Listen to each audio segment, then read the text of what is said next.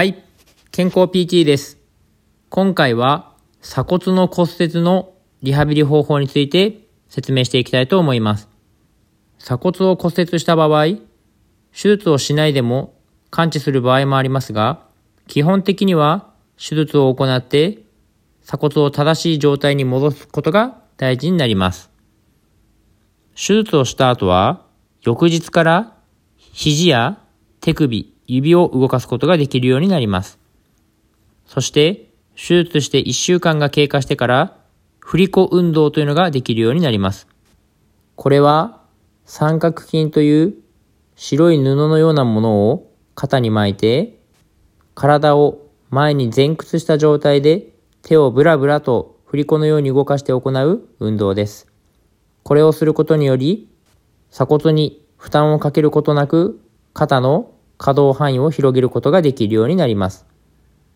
そして、手術して2週間以降から90度制限での肩関節の運動が可能になります。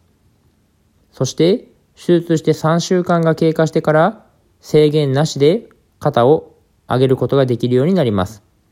大事なポイントとしては、三角筋は手術して3週間ぐらいはつけておくことが必要になります。三角筋をつけていないと腕が重力で下に引っ張られてしまいますので、それに伴って鎖骨も一緒に下に引っ張られていってしまい、骨折部が離れてしまって骨がずれてしまう可能性があります。また、寝るときというのは基本的に上向きで寝るようにしてください。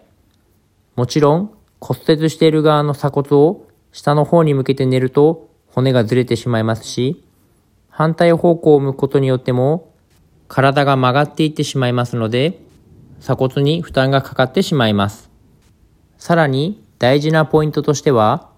肩甲骨をしっかりと柔らかくすることが大事になります。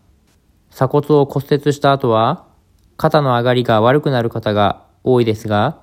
この原因として肩甲骨の硬さが一番の要因となります。肩甲骨は肩を上げるときに一緒に動いていきますので、この肩甲骨が動きが悪くなっていると肩も一緒に上がりづらくなってしまいます。そのため、手術後早期から肩甲骨だけをしっかりと動かすようなマッサージを行っていく必要があります。もちろんこれは一人ではできませんので、リハビリを担当する理学療法士や作業療法士に肩甲骨だけをしっかり動かすようなリハビリをしてもらうことが大事になります。患者さん自身ができることとしては、できるだけ鎖骨に負担がかからないように生活を工夫することや、肘、手首、手の指などをしっかり動かして、血流を良くしてあげて、関節が固まりにくい状態を作ることが大事になりますので、参考にしていただけたらと思います。